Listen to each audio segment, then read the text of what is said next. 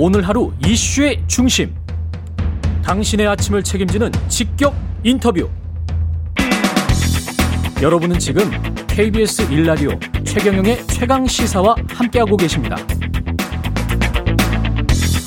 박근혜 전 대통령에 대한 사면이 단행되면서 후폭풍이 거셉니다. 문재인 대통령의 결단 어떤 의미가 있을지 또 대선에는 어떤 영향을 미칠지요. 박수현 청와대 국민소통수석 전화로 연결돼 있습니다. 안녕하세요. 네, 안녕하세요. 박수현입니다. 예. 어, 5월, 5월, 지난 5월에 4주년 기자회견 때도 유보적 입장을 대통령이 보였었는데 사면의 결정적인 이유는 뭐였을까요? 예, 무엇보다 그 이미 브리핑에서 말씀을 드렸습니다만 국민 통합과 화합 아니겠습니까? 그리고 지금 그온 국민이 힘들어하고 계신데 이 코로나를 극복하고 미래로 담대하게 나아가야 할 시점인데 거기에 어떤 계기가 되기를 바라는 대통령의 고뇌에 찬 그런 결단이었다 이렇게 볼 수 있겠습니다. 또 일부에서는 박근혜 전 대통령의 건강 상태 이것 때문에 사면을 한 것이 아니냐라고 하는 것이 좀 더 이런 본질보다 부각이 되는 보도들이 많이 접할 수 있는데 물론 그것도 그 법무부에서 발표를 할 때 중요한 고려 요소라고는 했습니다만 그러나 국민 통합과 화합 미래로 나아가야 하는 이러한 어떤 본질보다 그것이 우선할 수는 없다. 그러나 그것도 고려의 대상이 되었다. 이렇게 말씀드리겠습니다. 통합과 화합이 본질이다라고 말씀은 하셨습니다만은 그 개인정보기 때문에 지금 예. 어느 정도로 뭐 위중한지 그것을 좀 판단하는 것도 좀 필요할 거는 같은데요. 박근혜 전 네, 대통령의 건강 상태가 많이 안 좋은 거는 사실입니까? 그런데 법무부 장관도 그 건강 상태가 중요한 고려 요소였다 이렇게 답변을 한 바 있고요. 예. 지금 말씀하신 대로 비록 박근혜 전 대통령이 공인이지만 개인 정보이기 때문에 상세, 상세하게 말씀드릴 수는 없습니다. 국민께서 아시다시피 기존에도 세 차례나 입원과 격리를 반복한 적이 있고요. 지난 11월 22일부터 여러 통증 치료 등으로 입원 중인 상태인데 제가 알기로는 이 모든 것들에 대해서 입원과 장기간 치료가 필요한 것으로 진단되어 있는 것으로 그렇게는 알고 있습니다. 음, 당과는 사전 협의가 없었습니까? 당과는 민주 당과는? 아, 당요. 예, 예, 예. 아 그렇습니다. 이미 그 송영길 대표님과 그 이재명 후보 께서도 그 언론에서 말씀하신 바가 있, 습니다만 사전 협의가 없었고 듣지 못했다 이렇게 말씀하신 것 아닙니까? 음. 그리고 또 뭐 관심이시겠습니다만 청와대 내부의 참모들도 사실은 이것을 그 알, 알지를 못했습니다.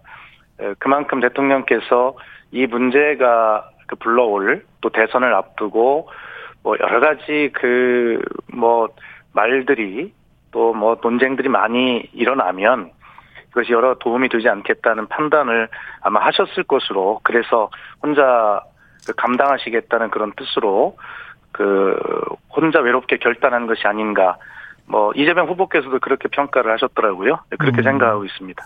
결정을 하기 전에 그래도 사면위원회랄지 박범계 법무부 장관 어, 주관에 어떤 회의는 있었을 것 같은데요, 청와대 내에서? 아마 어제 그 박범계 법무장관이 한 언론에서 그 밝힌 바가 있습니다. 예. 21일 법무부의 그 3인 심사위원회에서 상정이 돼서 결정이 됐다는 것인데 음. 그 전에 금요일인 17일 날 박범계 장관이 검찰국장에게 이 사실을 이야기한 것 아니겠습니까? 전달을 음. 했고 예. 그렇기 때문에 적어도 박범계 법무장관은 대통령으로부터 그 17일 이전에 이것을 말씀을 들었다. 그러나 그 자세한 시기와 내용은 말씀드리기 어렵다 이렇게 밝힌 바가 있습니다. 아 17일 이전에 이미 말씀을 들었다. 그러니까 대통령의 결심이 있었군요. 사면위원회 이전에도. 예, 예 절차는 사면위원회와 국무회의 등을 거치는 절차이겠습니다만 음. 특별 사면은 대통령의 고유 권한이기 그렇죠. 때문에 예. 아마 절차는 절차가 있더라도 사전에 그런 대통령의 결심은 있지 않았겠습니까? 예. 시민단체랄지 노동단체 특히 이제 이른바 촛불 집회 많이 참여했던 참여연대, 경실련, 한국노총, 민주노총 사면을 규탄하는 성명을 일제히 발표를 했습니다. 어떻게 이런 반응은 예상하셨습니까? 예, 대통령께서도 이미 그 뭐 기자회견의 계기에 반대하는 분들의 뜻도 충분히 알고 있다라고 말씀하신 바가 있고요. 뭐 그런 어떤 다양한 국민 의견 때문에 사실 고민하는 것 아니겠습니까? 예. 그러나 그런 중에도 알면서도 대통령은 국민 통합과 미래로 나아가는 동력 이런 것 때문에 사실 결단할 수밖에 없는 것이고요. 어, 그래서 대통령께서는 발표를 대변인을 통해 하시면서 반대하는 분들의 넓은 이해와 협량을 구한다라고 이렇게 요청을 하시기도 했습니다. 음.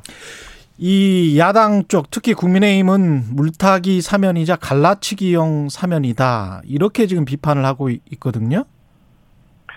글쎄 그 어떤 정치적 고려도 없었다는 것을 뭐 수차례 강조해 오고 있고요. 예. 지금 청와대 국민청원 등에 보면 이 사면 자체에 대해서 반대하는 분들의 국민 청원도 많이 올라오고 있지 않습니까? 음. 또 지금 사회자가 말씀하신 대로 여러 시민단체의 반대가 또 지금 막 나오고 있고요. 그렇기 때문에 이것을 야권을 갈라치기 위해서 그 사면을 했다라고 하는 것은 그 국민 통합을 위한 대통령의 결단에 너무 못 미치는 평가가 아닌가 하는 생각이 들고 정치적 유불리를 계산하지도 않았지만 그렇게 따져 보면 어떻게 누구에게 유리하고 불리하다는 것을 누가 결론을 내릴 수 있겠습니까? 아. 이러한 어떤 그 결과적 그 어떤 혼란이나 논쟁을 좀 짧게 줄이고 국민 통합과 새 시대로 나아가고 코로나를 극복하기 위한 새 동력으로 좀 마련하자라고 하는 그런 어떤 본질을 좀 결과로 귀결될 수 있도록 함께 힘을 모아야 되겠다는 그런 호소의 말씀도 드리고 싶습니다. 그러니까 문재인 정부를 지지했던 시민들을 일부도 비판을 하고 있기 때문에 예. 갈라치기를 했다고 한다면 그런 시민들도 만약에 갈라치기가 된 것이기 때문에 이게 네. 갈라치기용 사면은 아니다 그런 말씀이네요. 예, 그 말씀 자체를 구조적으로 이해를 할 수가 없습니다. 예.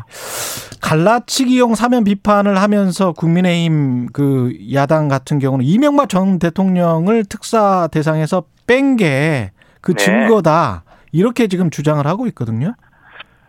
이미 설명을 드렸습니다. 그 두 전직 대통령의 예. 경우가 다르다고 말씀을 드렸고요. 예. 어, 거기에 따른 국민의 정서도 대체로 저희가 좀 고려를 했다고 보고요. 음. 이명박 전 대통령이 더 고령이시긴 하나 그러나 4년 9개월을 복역한 박근혜 전 대통령에 비해서 어한 올해 연말 기준으로 780일 정도 복역 하시는 음. 것이고요. 네. 그리고 그것이 또 비연속성의 특징이 있습니다. 이명박 전 대통령은. 네. 뭐 그러한 점들이 고려가 됐다고 생각합니다. 예, 그렇군요. 대선 앞두고 어떤 선거 국면에 영향을 줄 수 있을 것이다. 뭐 정치 평론가들은 그렇게 이제 평가를 합니다만은 어떻게 네. 생각하세요? 뭐 그런 정치적으로 일치 없다고 거듭 말씀드리고요. 예. 그 설사 무슨 결과적으로 어떤 영향을 뭐 미친다고 보면 지금 음. 방금 저희가 말씀 나눴듯이 뭐 안쪽 바깥쪽 할 거 없이 전부 다 지금 뭐 여러 의견이 있는 거 아닙니까? 그렇죠. 예, 그렇기 네. 때문에 그렇게 그 결론적으로 말씀하시는 것은 뭐 동의할 수 없습니다. 예. 사면이 되면 박근혜 전 대통령 같은 경우에 박탈된 전직 대통령 예우 같은 것들은 다 회복이 됩니까? 전직 대통령 예우에 관한 법률은 재직 중 탄핵을 받아서 퇴임한 경우에 예. 그 전직 대통령으로서 예우를 하지 않는다 규정하고 있거든요. 음. 그렇기 때문에 박 전 대통령이 사면이 되었다 하더라도 이 전직 대통령이 제공되는 예우는 회복되지 않습니다. 다만 이 경우에도 경호와 경비는 제공할 수 있다 이렇게 되어 있습니다. 그렇군요. 하명숙 전 국무총리도 복권 조치가 됐고 이석기 전 통합 진보당 의원은 가석방 됐고요. 이게 이제 거의 함께 일어났는데 네네. 예, 이유는 뭘까요? 예, 그 우선 한명수 전 총리는 사면 특별 사면이 아니라 복권입니다. 그 복권이죠. 예, 네, 그 점을 강 말씀을 드리고요. 음. 한명수 전 총리는 대법원 판결 이후에 억울하지만 대법원 판결을 따르겠다라고 기자회견을 한 바 있고요. 한 전 총리의 경우는 이미 2017년 8월 23일에 징역형의 복역을 완료했습니다. 음. 그리고 그로부터 벌써 4년이 지났거든요. 그리고 아시겠습니다만 그 판결의 주된 증거가 되어 있던 그 전 한신건영 대표의 진술과 관련해서 최근 검찰이 그 동료 재수자를 수시로 소환해서 위증을 강요했다는 논란도 있었던 것 아닙니까? 예. 이러한 점 등을 고려해서 지금이라도 한 전 총리의 명예를 회복해 준다는 차원에서 복권을 실시한 것이고요. 음. 그 다음에 이석기 전 국회의원 가석방 같은 경우는 뭐 가석방입니다. 그야말로. 예. 그리고 이것 역시 그런 뭐 기준에 맞아서 이제 한 것이기 때문에 이러한 어떤 것들에 대해서 일일이 그 설명을 드리기는 좀 부적절하다는 말씀드립니다. 그 대통령 퇴임하시기 직전에 석가탄신일이 있더라고요. 네. 또 다른 사면이 있을 수 있습니까? 그것을 어떻게 제가 말씀드릴 수 있겠습니까? 그것은 아무도 모르는 일이고요. 예. 다만 그한 가지 말씀을 좀 드릴 것이 있는데요. 예. 그 박 전 대통령께서 이제 당국에 감사의 뜻을 전했다. 이것에 대해서 이제 뭐 어떻게 생각하는 질문도 많이 받는데 예. 뭐 이것에 대해서 청와대에서 특별히 드릴 말씀은 없습니다. 다만 이 감사를 하든 사죄를 하든 그 대상은 청와대나 대통령이 아니라 음. 뭐 국민이다라고 하는 말씀을 꼭 좀 드리고 싶고요. 예. 뭐 어떤 이런 질문들이 워낙 많이 있기 때문에 예, 제가 그냥 말씀을 한번 드려봤습니다. 예. 마지막으로 문자들이 이런 문자들이 와 있습니다. 코리아 페이퍼님이 사면 논쟁은 정당한 합법적인 결정임 이렇게 찬성하시는 분도 있고 조현수님 통합 미래 좋지만 그런 답은 조금 애매한 것 같네요. 이런 말씀 하셨네요. 예, 결과적으로는 통, 통합과 미래에 도움이 되도록 하는 결과로 그렇게 귀결이 돼야 된다고 아까 제가 말씀을 드렸기 때문에 예. 예, 그러한 어떤 취지에 부합하는 결과가 나오도록 우리는 그 길을 향해서 가야 한다, 가자고 국민께 말씀을 드리고 설명을 드리고 있는 것입니다. 오늘 말씀 감사하고요. 박수현 청와대 국민소통 수석이었습니다. 고맙습니다, 수석님. 감사합니다. 네, KBS 라디오 최경영의 최강시사 1부는 여기까지고요. 잠시 후 2부에서는 최고의 정치 기다리고 있습니다.